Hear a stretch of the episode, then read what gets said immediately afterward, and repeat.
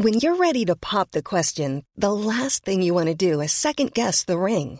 At BlueNile.com, you can design a one-of-a-kind ring with the ease and convenience of shopping online. Choose your diamond and setting. When you find the one, you'll get it delivered right to your door. Go to BlueNile.com and use promo code LISTEN to get $50 off your purchase of $500 or more. That's code LISTEN at BlueNile.com for $50 off your purchase.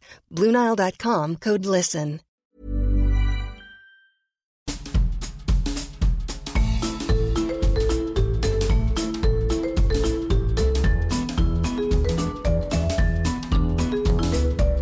Vous écoutez le podcast de So Sweet Planet.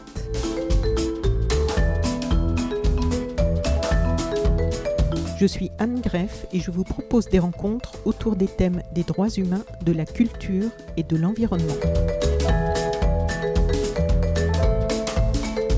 Nous sommes dans les locaux du Maïf Social Club, dans le Marais, à Paris, avec Chloé Tournier, qui s'occupe de ce superbe lieu, à la fois sur la forme et sur le fond. Votre lieu a rouvert hier, Chloé Tournier. Donc je suis ravie de vous rencontrer aujourd'hui, ici. Bonjour. Bonjour à vous, merci d'être parmi nous aujourd'hui. Bienvenue sur le podcast de So Sweet Planet. J'avais envie de vous rencontrer parce que j'ai découvert par Internet et parce que des amis m'en ont parlé de votre lieu et des intervenants qui y ont déjà défilé, des activités que vous y programmez qui sont très intéressantes et qui sont très en lien avec ce que je défends sur So Sweet Planet, c'est-à-dire pouvoir éveiller à des enjeux qui sont quand même assez graves, mais avec des formes qui peuvent être assez légère, si on peut se permettre de dire ça comme ça. Et donc, il y a vraiment un très beau travail qui est fait ici. Et c'était l'occasion aussi de parler avec Julie Sicot-Maillet, la commissaire de l'exposition qui est là en ce moment, Champ Libre,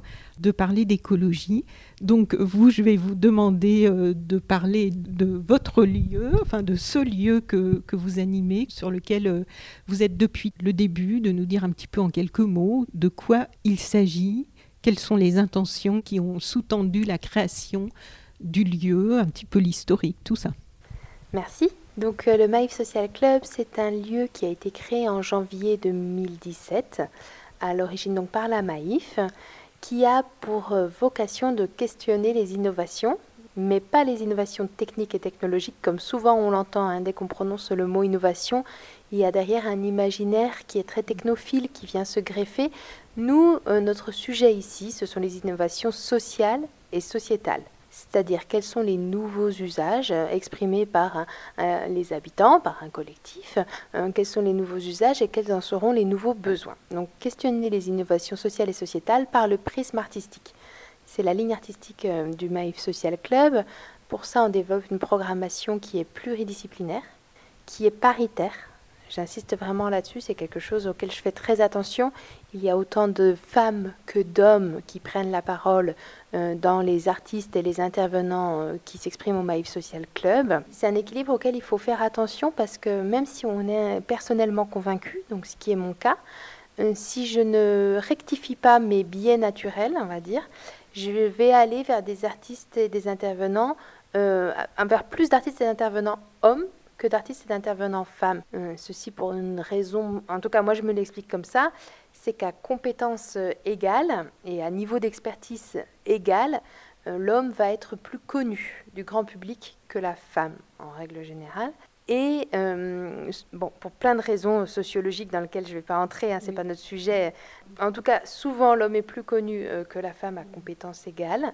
Et comme dans un lieu qui accueille du public, on a aussi besoin, pour faire venir ce public, de pouvoir parler au public de gens dont ils ont déjà entendu parler une fois ou quoi, on va aller vers des personnalités qui sont plus connues du grand public. Et donc, vers des personnalités qui sont souvent des personnalités masculines. C'est à ça qu'il faut faire extrêmement attention. Par exemple, quand les gens, des fois, ne comprennent pas forcément ce que je veux dire, il suffit que je dise, citez-moi 5 philosophes français, femmes, actuels, vivants, que je pourrais inviter en salle de conférence, par exemple. Là, tout d'un coup, on se rend compte que c'est plus difficile. Tout d'un coup, naturellement, nous viennent des noms d'hommes, moins de noms de femmes. Et donc, c'est pour ça qu'on fait vraiment attention à avoir une programmation qui, tout simplement, est le reflet de la société actuelle, donc avec autant d'hommes que de femmes, comme il y a autant d'hommes que de femmes qui vivent en France aujourd'hui. Donc ça, c'est une première chose, une programmation qui est pluridisciplinaire, Pourquoi ? Parce qu'on prend la parole sur des sujets en fonction de thématiques.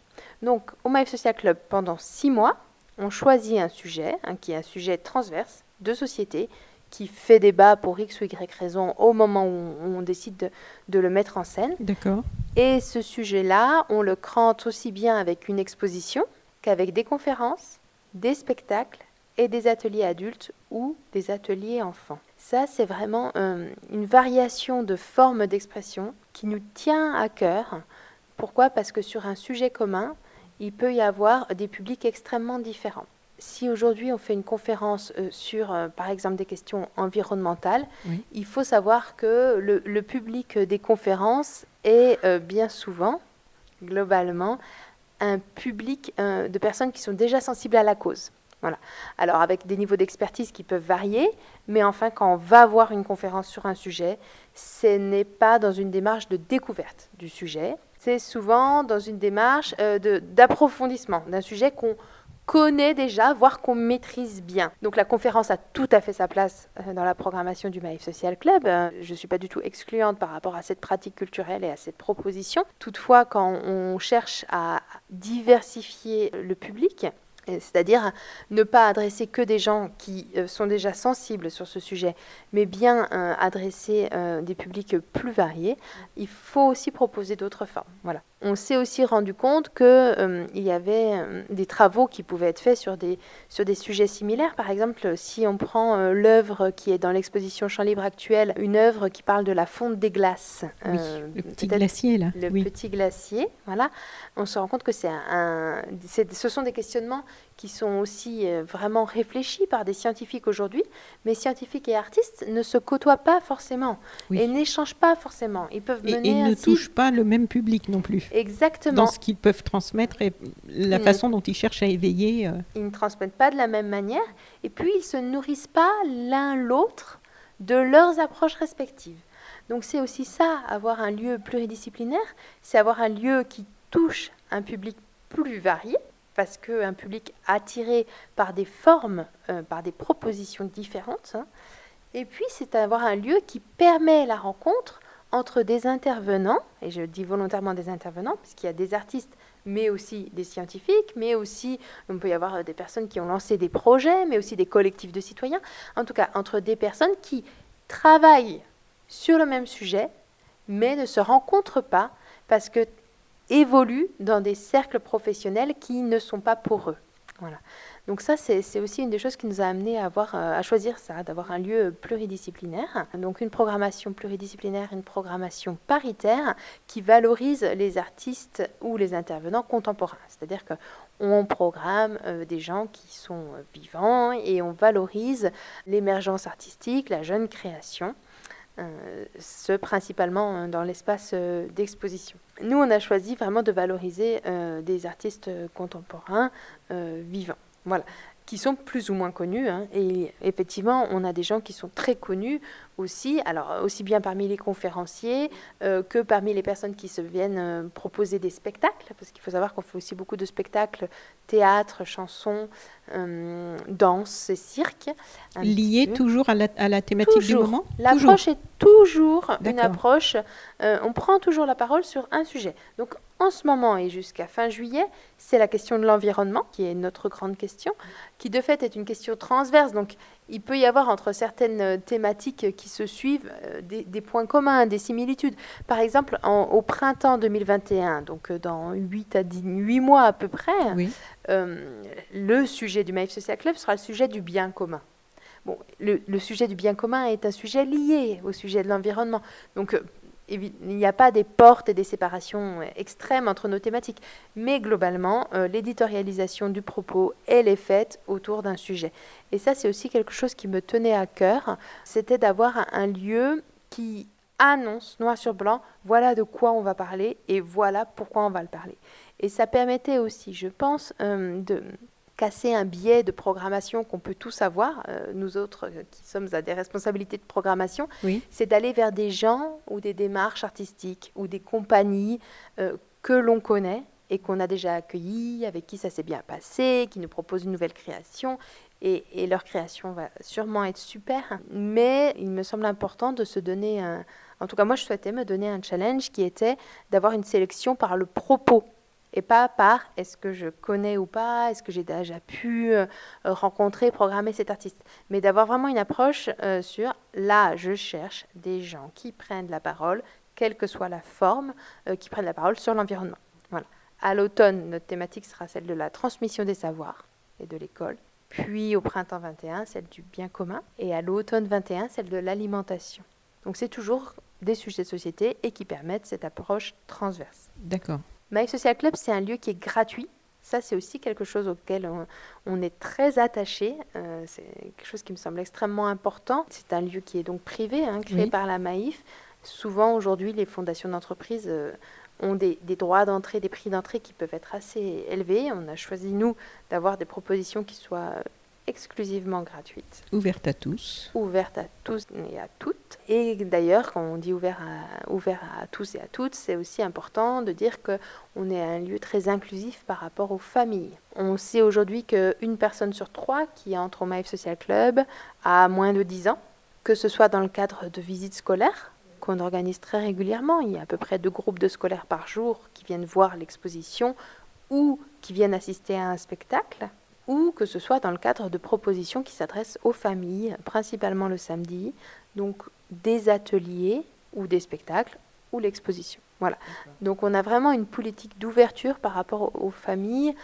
Ça, c'est peut-être un ressenti personnel. J'ai l'impression quand même que la place des enfants dans une capitale comme Paris est une place qui se réduit comme peau de chagrin, pour plein de raisons, là encore, l'augmentation du coût de la vie, l'étroitesse des espaces, qui fait qu'il y a de moins en moins d'enfants qui habitent à Paris. J'en discutais il y a quelques jours avec le directeur de l'école de mon fils qui a 7 ans. Donc ce directeur de l'école me disait, dans notre école, il y avait 300 élèves il y a 4-5 ans, il y en a 240 cette année.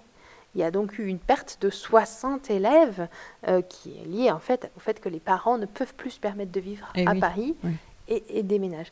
Et parmi ces choses qui freinent peut-être, en tout cas qui peuvent contraindre la vie des enfants et donc des familles à Paris, c'est aussi des lieux, on va dire un manque de lieux ouverts sur le public enfant. C'est quelque chose il y a plein de lieux qui prennent des très jolies initiatives, plein de musées. Il y a évidemment le musée en herbe qui a été créé pour une population d'enfants, etc. Il y a plein de lieux qui prennent des initiatives, mais c'est pas du tout suffisant au regard du nombre de familles qui vivent à Paris. Donc moi, je voulais vraiment que le Maïf Social Club soit aussi un lieu inclusif pour les enfants et dans lequel les enfants puissent s'exprimer sans qu'on soit toutes les 2 minutes à leur dire « fais pas ci, fais pas ça, touche pas ci, touche pas ça ». Au Maïf Social Club, c'est prière de toucher les œuvres, mis à part quelques-unes auxquelles il faut faire attention et dans ce cas-là, on l'explique et on donne des éléments de sens. Mais sinon... Et puis en ce moment, les gestes barrières handicapent un peu aussi tout à fait. L'interactivité avec certaines œuvres, par exemple, dans l'exposition en ce moment. Tout à fait. En ce moment, mais évidemment, les gestes barrières sont mis en place au Maïf Social Club. Et donc, on évite tout ce qui multiplie les interactions. D'ailleurs, on est passé d'une exposition interactive à une exposition active, pour dire que, bien sûr, le corps et les sens individuels sont toujours en mouvement et en éveil dans l'exposition Champ Libre. Par contre, les relations interpersonnelles par des objets communs sont en ce moment un petit peu limitées pour respect des gestes barrières. Voilà, sur le Maïf Social Club.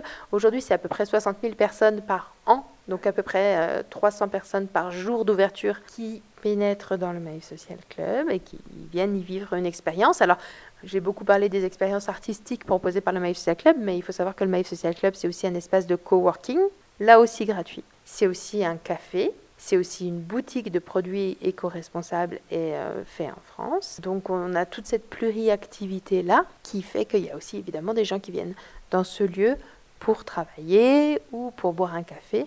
Et que cette pluriactivité-là, elle favorise aussi une diversité des publics et des rencontres entre des univers qui peut-être se côtoient moins dans l'espace extérieur. Et en termes d'expérience, parce que du coup, il y a quand même une part d'innovation, comme pas mal de tiers-lieux en ce moment, qui créent des nouveaux modèles, des nouvelles approches.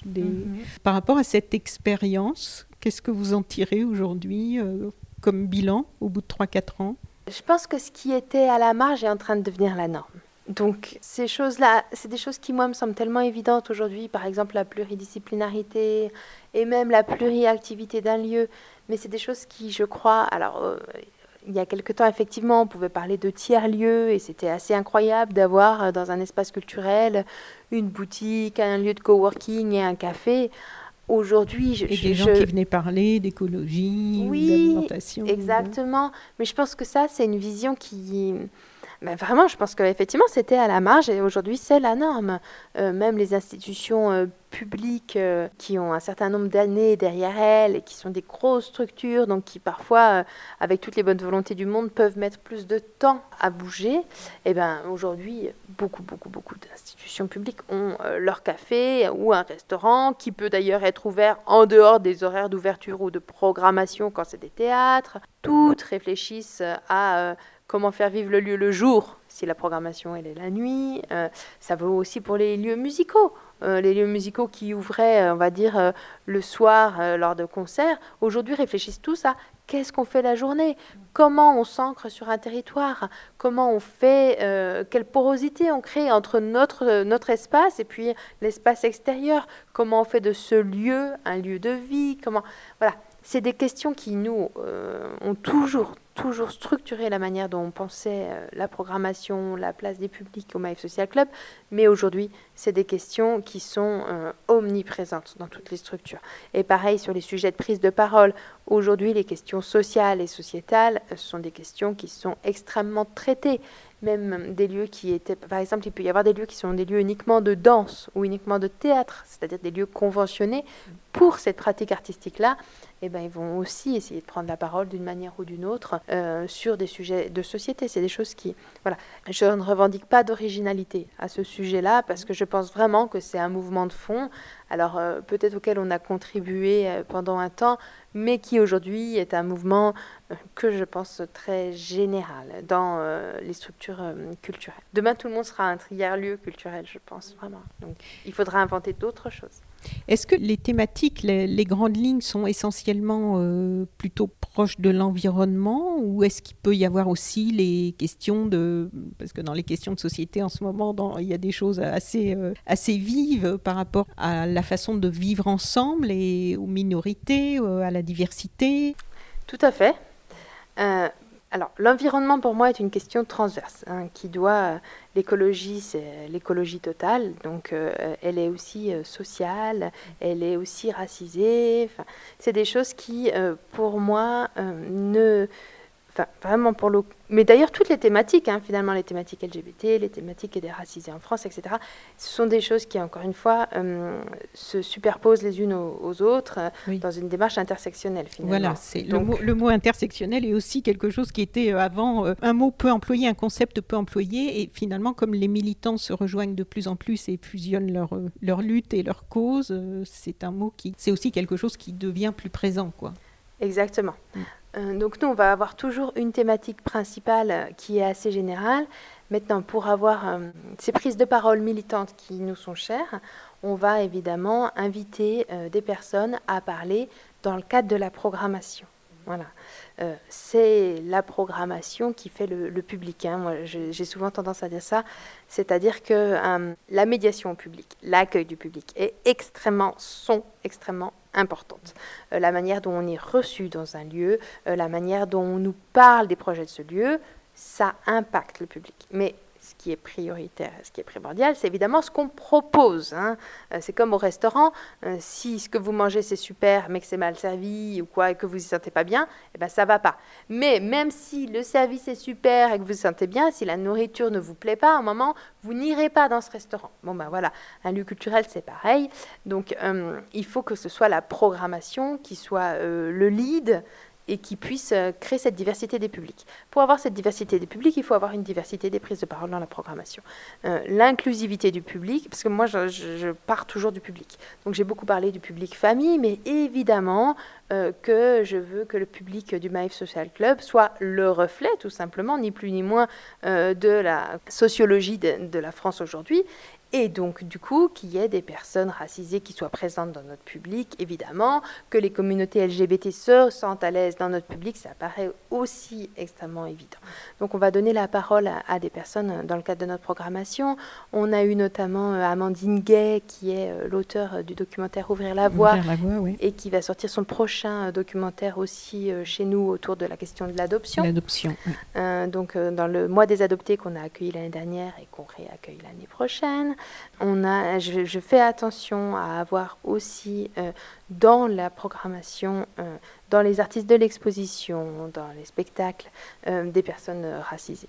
Sur les questions LGBT, on a eu pas mal d'événements liés au féminisme, alors que ce soit des événements plutôt type empowerment, self-défense au féminin, on a accueilli les 10 ans du magazine Causette, enfin voilà. On a beaucoup de choses qui vont être des événements plus ponctuels, oui, des événements type le mois des adoptés, type les 10 ans de Causette, et qui nous permettent de prendre la parole, même si ces sujets-là ne vont pas être nos sujets principaux de société traités pendant 6 mois. Donc sur la question de l'apprentissage, sur la question du bien commun, de temps en temps viennent se greffer des questions LGBT, des questions liées à la place des racisés en France, etc., etc.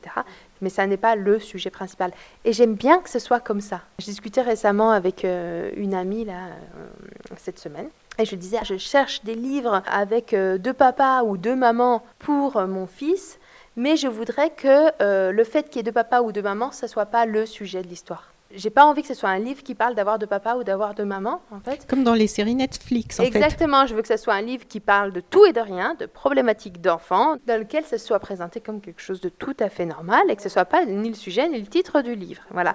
Et ben la programmation du Maïf Social Club, c'est un peu pareil. C'est-à-dire que j'aimerais bien que la cause queer, LGBT, la cause des racisés ne soit pas le sujet de la programmation, mais transparaisse de manière normale est évidente dans toutes nos prises de parole et quel que soit le sujet traité. Les ateliers, qu'est-ce qui se passe dans les ateliers ? Les ateliers, c'est un peu notre grande fierté. Les ateliers, c'est quelque chose qui est très demandé par nos publics. Donc c'est quelque chose qu'on apprécie aussi particulièrement. Les ateliers sont aussi une manière de questionner la thématique du moment au Maïf Social Club, mais par le faire.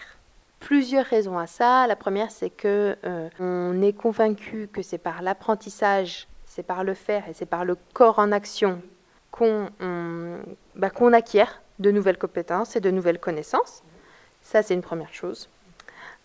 Et puis la deuxième chose, c'est que un format atelier court, 1h30, avec souvent la production d'un objet, permet d'attirer un public nouveau et de découverte. Je vous donne un exemple. Si demain, j'organise une conférence sur les huiles essentielles, c'est-à-dire l'utilisation des huiles essentielles. Donc, dans ma salle de conférence, je vais avoir 80 personnes, c'est à peu près la jauge de ma salle, qui connaîtront déjà la question des huiles essentielles, globalement. C'est-à-dire des gens qui sont déjà plus ou moins au courant. C'est ce qu'on disait sur le format conférence. Deuxième chose, certaines de ces personnes qui utilisaient les huiles essentielles avant de venir à la conférence continueront à utiliser les huiles essentielles. Pour les personnes qui ne les utilisaient pas particulièrement, la conférence ne va pas être un déclencheur, ne va pas être un passage à l'acte. Donc mon taux de transformation finalement, si je veux induire un changement, il est pas très bon.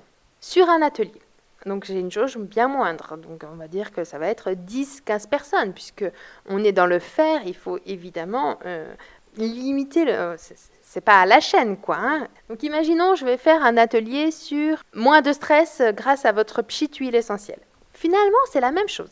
Il va y avoir une transmission de connaissances qui est à peu près similaire, mais qui va être orientée, non pas en format cours magistral, mais orientée en format « viens faire avec nous » et tu vas en plus repartir avec ton pchit huile essentielle. Donc là, 2 choses. D'abord, je vais avoir un public plus diversifié. Je vais avoir un public qui vient pour repartir avec son pchit. Et c'est très bien, parce que du coup, ça va me permettre de toucher un public qui n'est pas forcément en maîtrise du sujet des huiles essentielles. Et ça va me permettre d'avoir un passage à l'acte plus évident, puisque les gens auront fait ce pchit huile essentielle en atelier. Ils vont ensuite probablement l'utiliser. Une fois qu'il est dans le sac et qu'il est là, ils vont probablement l'utiliser. Et ils sauront que ce n'est pas si compliqué que ça de faire et potentiellement le passage à lac est plus évident. Moi, par exemple, sur la lessive maison, je fais ma lessive maison. Il m'a fallu 6 mois de me dire « Ah, oh, tiens, il faudrait que je fasse ma lessive maison, à lire des recettes et tout ça. » Enfin, ça me semblait un truc, quoi.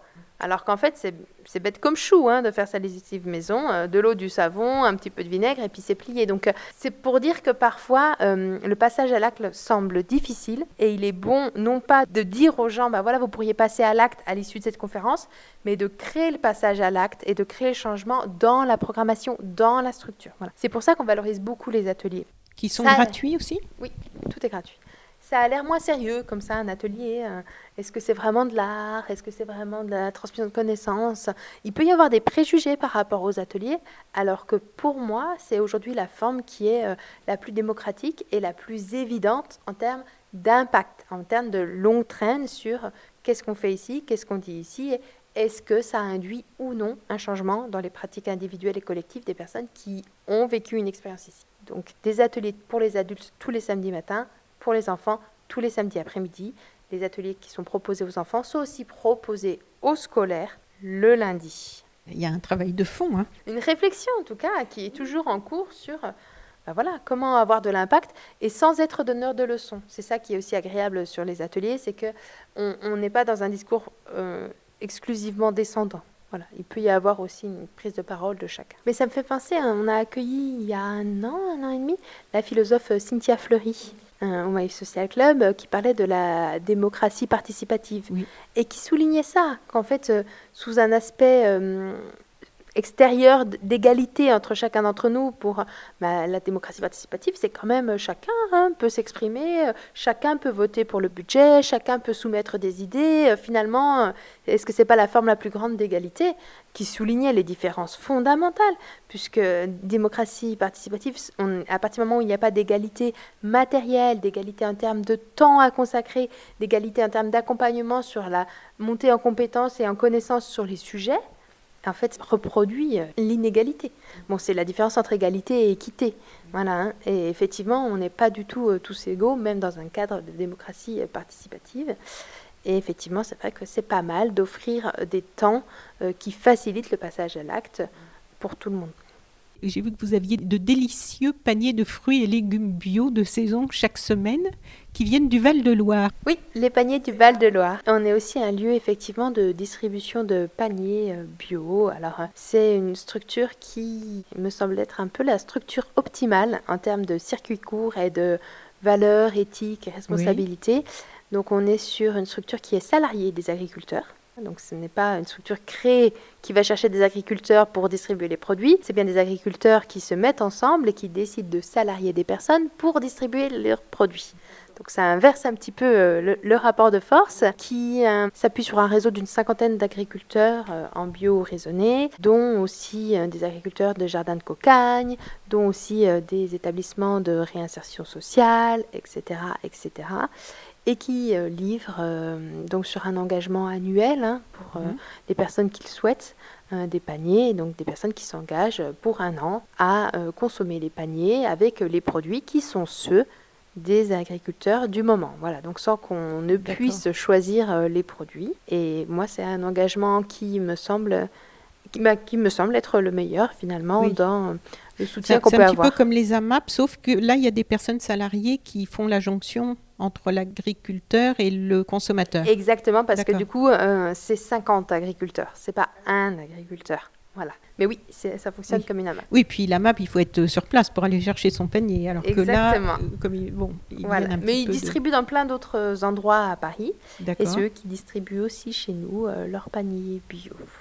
Et ils sont délicieux. Donc là, les personnes qui sont intéressées, comment elles viennent pour pouvoir en profiter ? Eh bien, elles s'inscrivent sur le site des paniers bio du Val-de-Loire. D'accord. Et le Maïf Social Club est un des points de distribution. Voilà. Après, elles peuvent aussi passer par le Maïf Social Club si elles veulent les informations. Mais nous sommes ici un lieu de distribution. Le lieu, il fait quelle surface ici ? À peu près 1000 m2, dont à peu près 900 m2 ouverts au public. Donc, c'est quand même un petit lieu. un petit lieu quand même en plein cœur du Marais. C'est ça. Pour le lieu, si on replace dans le contexte, c'est déjà un grand lieu. C'est déjà un grand lieu. Il nous manque un extérieur.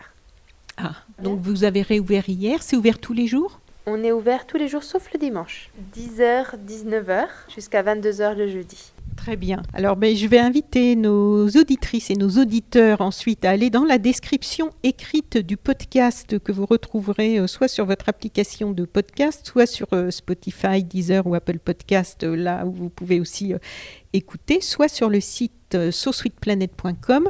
Nous allons mettre des liens pour accéder au site internet du Maïf Social Club et puis quelques liens sur des parties dédiées, dont l'exposition en cours champ libre et puis les informations pratiques aussi. Voilà, je crois qu'on a fait le tour. Merci beaucoup. Merci à vous Chloé, et très bonne continuation. Merci à vous aussi. Au revoir. Au revoir. Je viens de voir une très belle exposition dont nous allons parler avec Julie Sicot-Maillet, qui est la commissaire de cette exposition, qui va donc nous en parler. Bonjour Julie. Bonjour. Bienvenue sur le podcast de So Sweet Planet. Merci. Vous y êtes la bienvenue puisque vous travaillez sur les questions environnementales au travers de l'art. Et cette exposition qui vient de réouvrir, puisqu'il y a eu les 3 mois de fermeture. Oui, à peu près, oui. Depuis mi-mars. Voilà. Et ça a réouvert hier. Dû au confinement, donc nous sommes rue de Turenne à Paris. Et je vais vous demander donc de nous expliquer un petit peu de quoi il s'agit. Peut-être en commençant par cette belle phrase de Jules Renard qui nous ouvre le chemin quand on arrive et qui nous permet de rentrer dans cet univers. Oui. Cette phrase de Jules Renard, effectivement, « Penser, c'est chercher des clairières dans une forêt », nous a beaucoup inspiré. Je dis « nous » parce que cette exposition, dont je suis la commissaire, effectivement, mais c'est une exposition qu'on a vraiment travaillée de manière collégiale avec l'équipe du Maïf Social Club, avec la scénographe Isabelle Daëron et une de ses collaboratrices, Floriane Rouet. Mm-hmm. Donc, je vais souvent dire « nous », voilà. Et c'est important parce que l'écologie, c'est aussi des modes de gouvernance partagée, gouvernance collégiale. Et là, on l'a mis en œuvre de manière très naturelle. Ça n'a pas été une demande du Maïf Social Club, par exemple, au départ. Ça s'est vraiment fait... de manière naturelle. Donc, effectivement, penser, c'est chercher des clairières dans une forêt. Cette exposition champ libre, on l'a conçue comme sans parcours prédéfini, pour laisser toute liberté aux visiteurs de choisir son propre parcours, d'aller vers telle œuvre ou telle œuvre. Et si, quand on pénètre dedans, on a comme une forêt, je dirais, de poteaux, des feuillages en papier.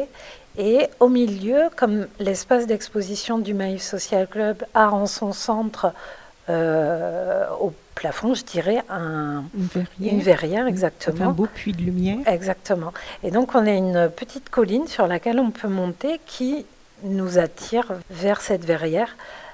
L'idée de cette colline, c'est la clairière, mais c'est aussi permettre de penser, justement, de s'asseoir à plusieurs, d'échanger, de pouvoir avoir une vision d'ensemble sur toute l'exposition et en même temps de voir d'une œuvre à l'autre. Par exemple, quand on est sur cette petite colline, on va avoir sur notre gauche l'œuvre de Vaughn Bell et puis sur notre droite, on va avoir l'œuvre d'Olga qui s'éleva, par exemple. Si on avait eu un parcours et si on n'avait pas eu cette colline clairière, on n'aurait pas pu les connecter.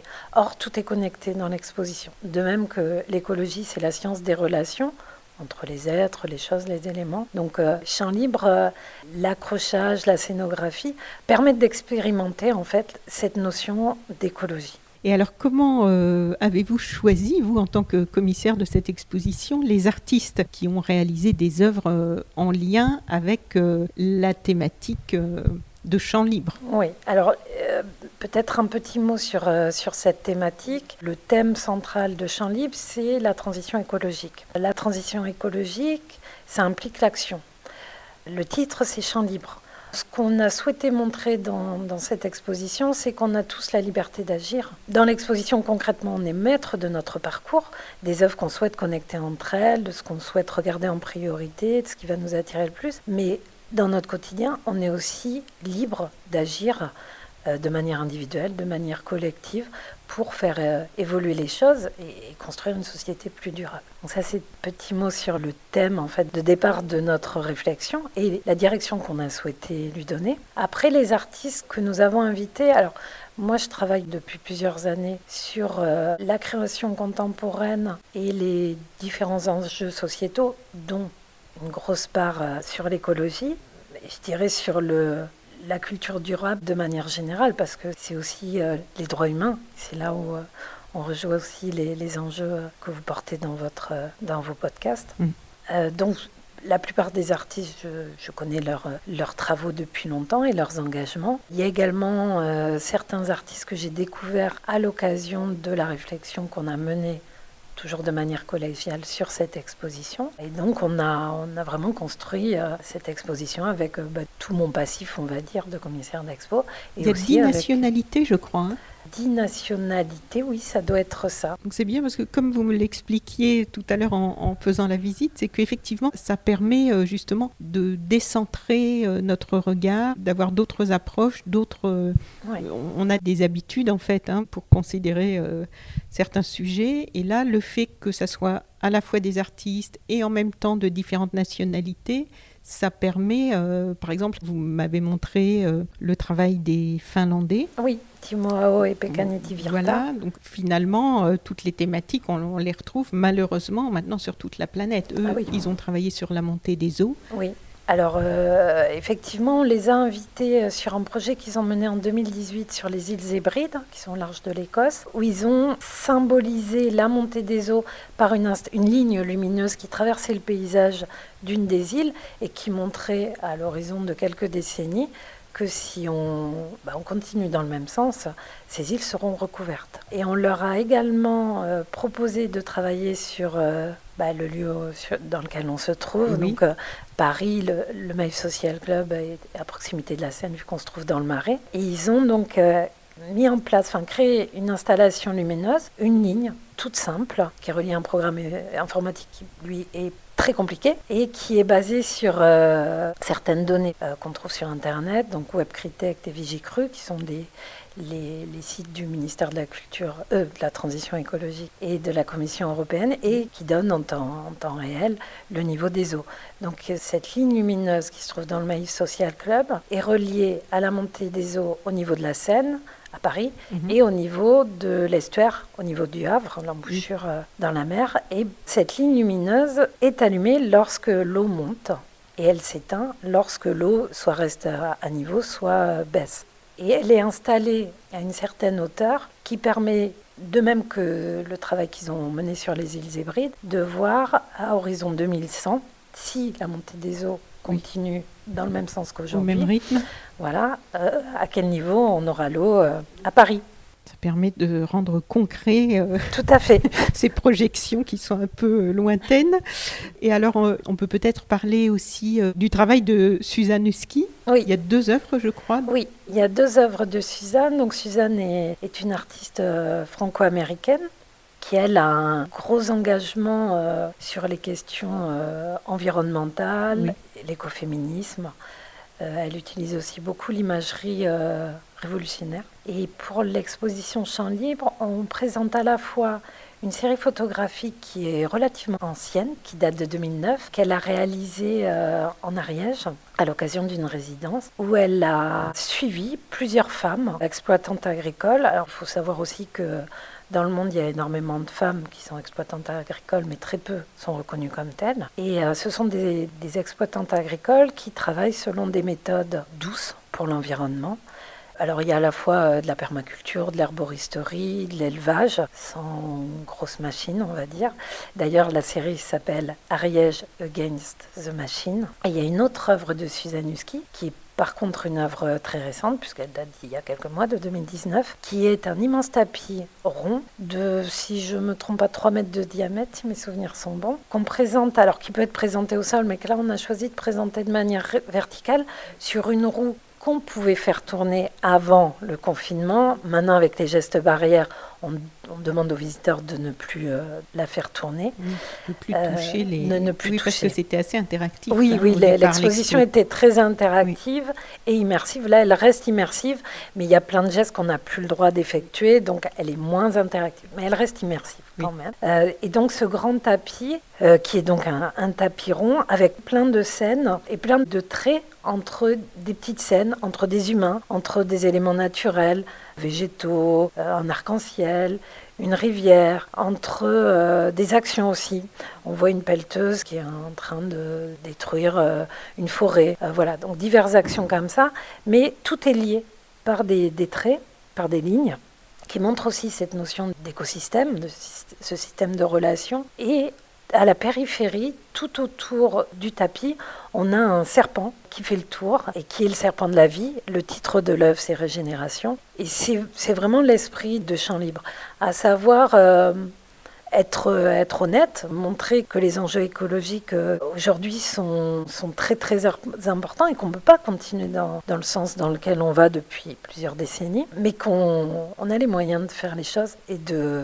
régénérer, je ne sais pas si c'est le terme approprié, mais en tout cas de prendre soin de tout ce qu'on a et de ce qu'on est aussi, de l'humain aussi. Et elle les fait tisser au Népal, je crois. Voilà, avec des tisseurs et des tisseuses népalaises qui travaillent selon des techniques traditionnelles. Donc elle fait tout le dessin elle-même et voilà, ensuite c'est envoyé là-bas. Et il y a aussi des petites maisons dans lesquelles on ne peut plus pour l'instant, mais dans lesquelles on entrait la tête par en dessous. Oui, donc c'est une série de Vaughn Bell, qui est donc une artiste américaine très très engagée aussi, donc ça s'appelle Village Green. Là, on l'a intitulé Village Vert pour l'exposition Champ Libre. Ce sont des petites cabanes, effectivement, qui sont des sortes de terrariums en plexiglas. Alors qu'on a produit évidemment à Paris, on ne les a pas transportées depuis les États-Unis. Elles sont en plexiglas recyclé, elles sont suspendues au plafond. Il y a un trou, on dirait sous le plancher en fait de la maison, et on insère notre tête dans ces petites maisons qui accueillent donc des terrariums.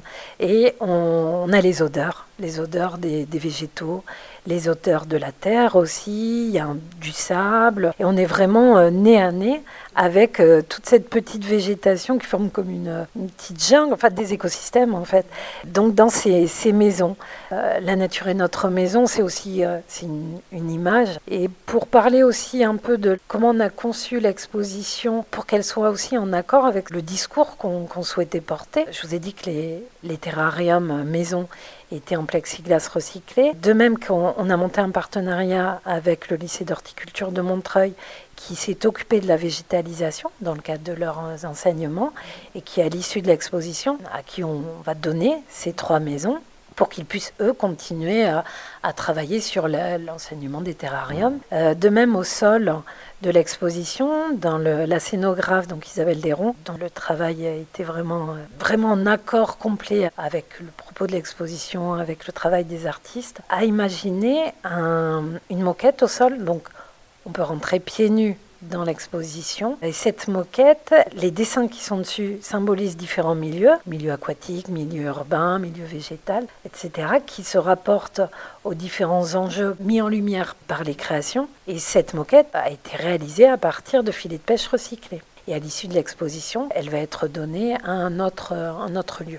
Et vous, est-ce que je peux vous demander comment vous avez été sensibilisée à ces enjeux-là, que vous avez intégrés maintenant dans votre parcours professionnel pour les défendre, pour y sensibiliser? J'aime bien poser cette question, en fait, comme j'interviewe beaucoup de personnes qui sont impliquées sur les questions environnementales ou de droits humains, ce qui n'est pas encore le cas de tout le monde dans la population. Et donc, j'aime bien essayer de comprendre comment, à un moment, quelquefois c'est un déclic, quelquefois c'est l'éducation, ça passe par des voies différentes, mais à un moment, il y a une prise de conscience qui fait qu'il y a une mise en mouvement d'une vie particulière qui va contribuer à éveiller d'autres personnes. Je ne m'attendais pas à cette question. Et bien là, mais voilà. Non, la réponse est relative, enfin, est simple. Je pense qu'on est nombreux dans ce cas-là, en tout cas je le souhaite, à avoir évolué aussi ces dernières années et à prendre conscience des enjeux écologiques. Mais pour moi, l'écologie, c'est vraiment ça ne touche pas que la nature, ça touche aussi, comme je disais tout à l'heure, les droits humains. Donc c'est vraiment un ensemble de choses qui pour certaines, certains éléments ont toujours été très importants pour moi, et puis d'autres que j'ai agrégés au fil des années. Et j'ai travaillé pendant longtemps dans un parc, le domaine départemental de Chamarande, qui est un site historique paysager, où le projet artistique pendant plusieurs années était tourné autour des questions de culture durable. On a notamment travaillé avec une association qui s'appelle COAL, Coalition pour l'art et le développement durable. Voilà, et en fait c'est un cheminement progressif.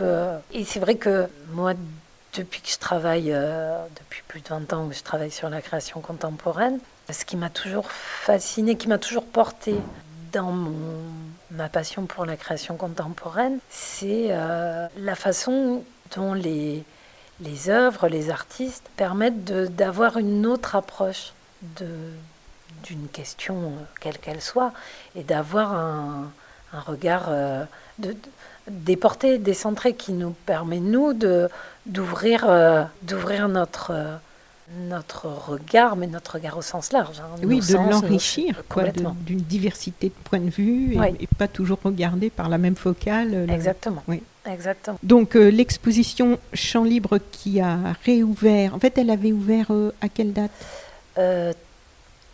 31 janvier ou 1er février. Ah oui, donc mi-mars on a eu le confinement, ça a réouvert donc hier et ça va être accessible à tout. Jusqu'à fin juillet. Là on a pu un petit peu la prolonger. Oui. Mais pas au-delà, puisqu'après, au mois d'août, le lieu ferme pour le mois d'août. Et septembre, ce sera autre chose. Une nouvelle exposition. D'accord. Oui, et là, parce qu'en fait, c'est dans une seule salle, c'est dans une pièce. Oui. Mais dans cette salle, en fait, c'est un peu comme des poupées russes, j'allais dire. Parce que quand on s'approche d'une œuvre, il y a l'œuvre qu'on a devant nous visuellement. Il y a évidemment un petit texte explicatif et qui ouvre vers d'autres réalités aussi. Oui. Que ce soit des données scientifiques ou il y a des mises en images. Complètement. Il y a effectivement le petit texte, le cartel, on va dire, qui présente l'œuvre avec des mots, je dirais. Et on a la question écologique, enfin une des questions écologiques soulevées par l'œuvre, qui va être mise en dessin et qui va être plus de l'ordre du documentaire. Par exemple, à côté de l'œuvre de Stéphane Chancland, qui travaille sur le recyclage des gravats des chantiers de démolition, il est question du sable, cette ressource naturelle qui s'épuise progressivement parce qu'on l'utilise notamment beaucoup dans le BTP et aussi pour tous nos outils numériques. Oui. Et donc, il y a un dessin fait par Isabelle Daëron, la scénographe, qui permet de comprendre, avec quelques données chiffrées, on va dire, qui permet de comprendre que cette ressource-là va disparaître progressivement, parce qu'elle est utilisée énormément dans le BTP notamment.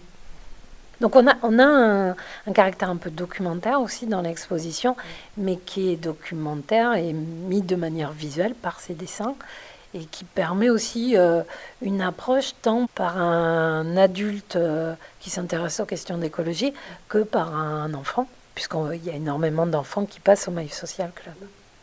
Il y a une œuvre qui était interactive et qu'on a pu conserver interactive et que je ne vous ai pas montrée, qui est à la sortie de l'exposition, qui est une œuvre d'Ettore Favini, donc un artiste italien, qui est un distributeur. Vous voyez, ces distributeurs de gadgets où on met une pièce d'€, et puis on a une petite boule, donc le symbole de la surconsommation, du déchet par les boules en plastique. Sauf que là, à l'intérieur, on a un petit sachet de graines avec un petit mode d'emploi de plantation. On récupère ce sachet de graines et on laisse la boule dans un réceptacle, puisque nous, on la réutilise après en remettant des graines. Et l'idée de cette œuvre, c'est que chaque visiteur qui souhaite acheter cette petite boule de graines pour 1€, ensuite, on est un peu dans l'esprit de la Green Guerilla, aille semer ses graines au fil de ses balades, où il souhaite.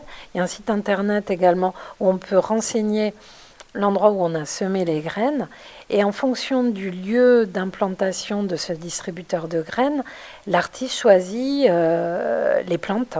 Donc là, vu que c'est pour Paris, ce sont des plantes mellifères, pour les abeilles notamment. Et je trouve que ça montre vraiment aussi cette question de l'action individuelle.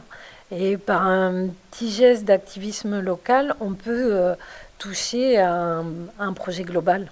Et se relier et faire ensemble, puisque là maintenant il va falloir faire ensemble et de façon assez large pour réussir à inverser les tendances. J'invite nos auditrices et auditeurs qui ne seraient pas forcément sur Paris et qui n'auraient pas l'occasion d'y venir avant fin juillet à vraiment aller consulter le site internet. Donc je vais mettre les liens sur le descriptif écrit du podcast, le site internet du Maïf Social Club, parce que sur la partie dédiée à cette exposition Champ Libre, il y a des petites vidéos qui sont, j'ai trouvé vraiment très bien faites et qui là aussi permettent encore d'apporter une dimension supplémentaire à l'exposition et aux œuvres avec chacune des artistes qui explique un petit peu son intention et sa façon de travailler, chacun avec justement de différentes origines sur la planète. Oui, c'est la première fois que le Maïf Social Club fait ça pour une exposition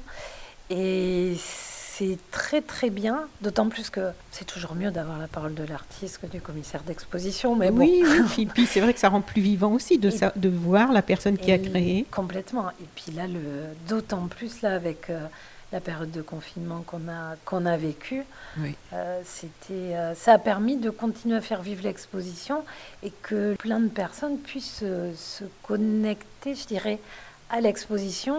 Et il y a aussi le livret jeune public, oui, qui est aussi téléchargeable. Oui. Donc, moi, personnellement, je l'ai envoyé à mes petites nièces. Oui. On leur a dit, faites-le pendant le confinement. Enfin, voilà, c'est des... Oui.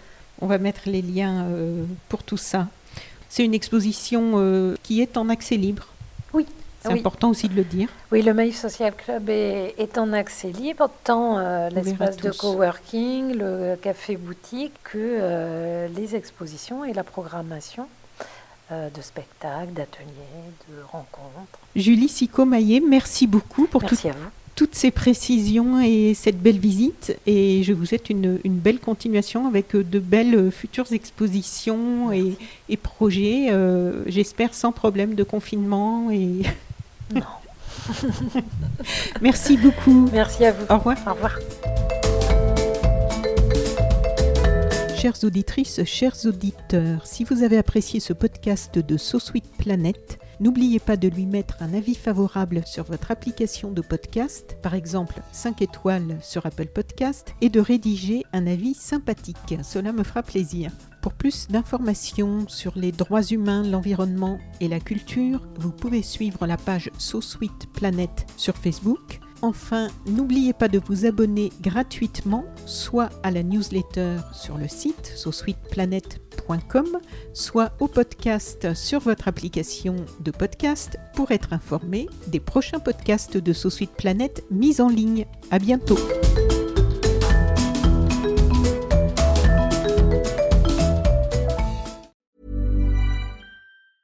Even when we're on a budget, we still deserve nice things. Quince is a place to scoop up stunning high-end goods for 50 to 80% less than similar brands. They have buttery soft cashmere sweaters starting at $50, luxurious Italian leather bags, and so much more. Plus, Quince only works with factories that use safe, ethical, and responsible manufacturing. Get the high-end goods you'll love without the high price tag with Quince. Go to quince.com/style for free shipping and 365-day returns.